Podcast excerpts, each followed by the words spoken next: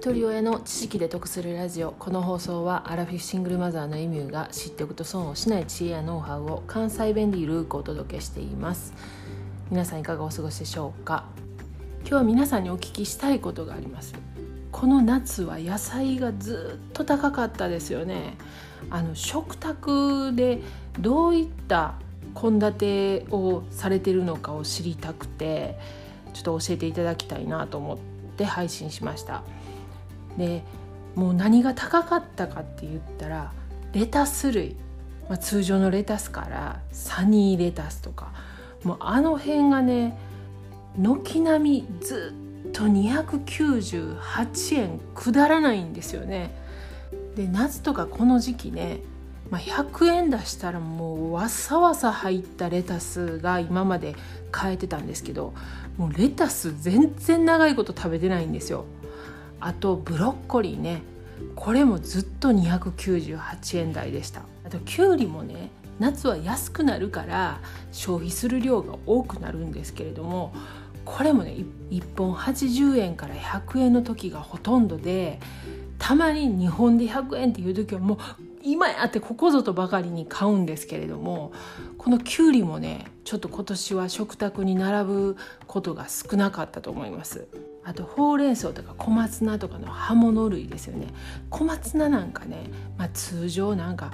100円いかないことの方が多い。それがもう158円とか168円っていうだけでもう手出せなくなってくるんですよね。較的安定してたのはやっぱり根菜類なんですよね。じゃがいも玉ねぎ人参なんかはあんまりまあ値段もそんなに変わらなくて。あときのこ類もそこまで高くはなってないですよね。でも野菜高くなってきたらうちで活躍するのがもやし。もうもやしはねやっぱりかさ増しできるんでまあ何かと炒めたりとかお味噌汁に入れたりするんですけど。でもやっぱりね高くて買えなくなってってきたらその野菜が貴重に感じるしそこからの栄養をどこで取るかっていうことをやっぱし考えるともう最近はねどうしても野菜食べたい時はもう野菜の袋を買ってます。あのレタスとかも切って入ったやつね。あれで野菜不足葉物不足を補っています。そういえば今年の夏はやっぱりきゅうりの酢の物の回数がめっちゃ減りました。ほんま数えるほどしか酢の物作ってないんちゃうかなと思いますね。きゅうりってねまあほとんど水分じゃないですか。まあそれほどその栄養を取らなあかんっていう野菜じゃないけどもやっぱりないと困る存在ですよね。例えば冷麺なんかにねあのきゅうりのね食感がないとやっぱり寂しい。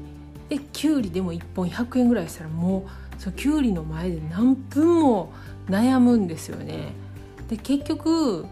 もうそのきゅうり買われへんかったらもう冷麺ごと諦めたっていうちょっと残念なことも何回かありましたあといちじくねあれも夏場すごく安いし大量に美味しいいちじく出てくるんですけど今年はその雨のせいでいちじく自体もなんかあまりいい感じじゃないし安くもないんですよね。これからの実りの秋なんでまあ、リンゴとかね柿はね安定して今どんどん市場に出てきてるんですけれども今年の夏は本当に野菜が高かったっていうお話から皆さんがどういうふうに工夫してあの食事取られてるのかとかその辺をちょっとお聞きしたくて配信しました。よかったらコメント欄お待ちしております。では最後までお聴きいただきありがとうございました。今日も笑顔で。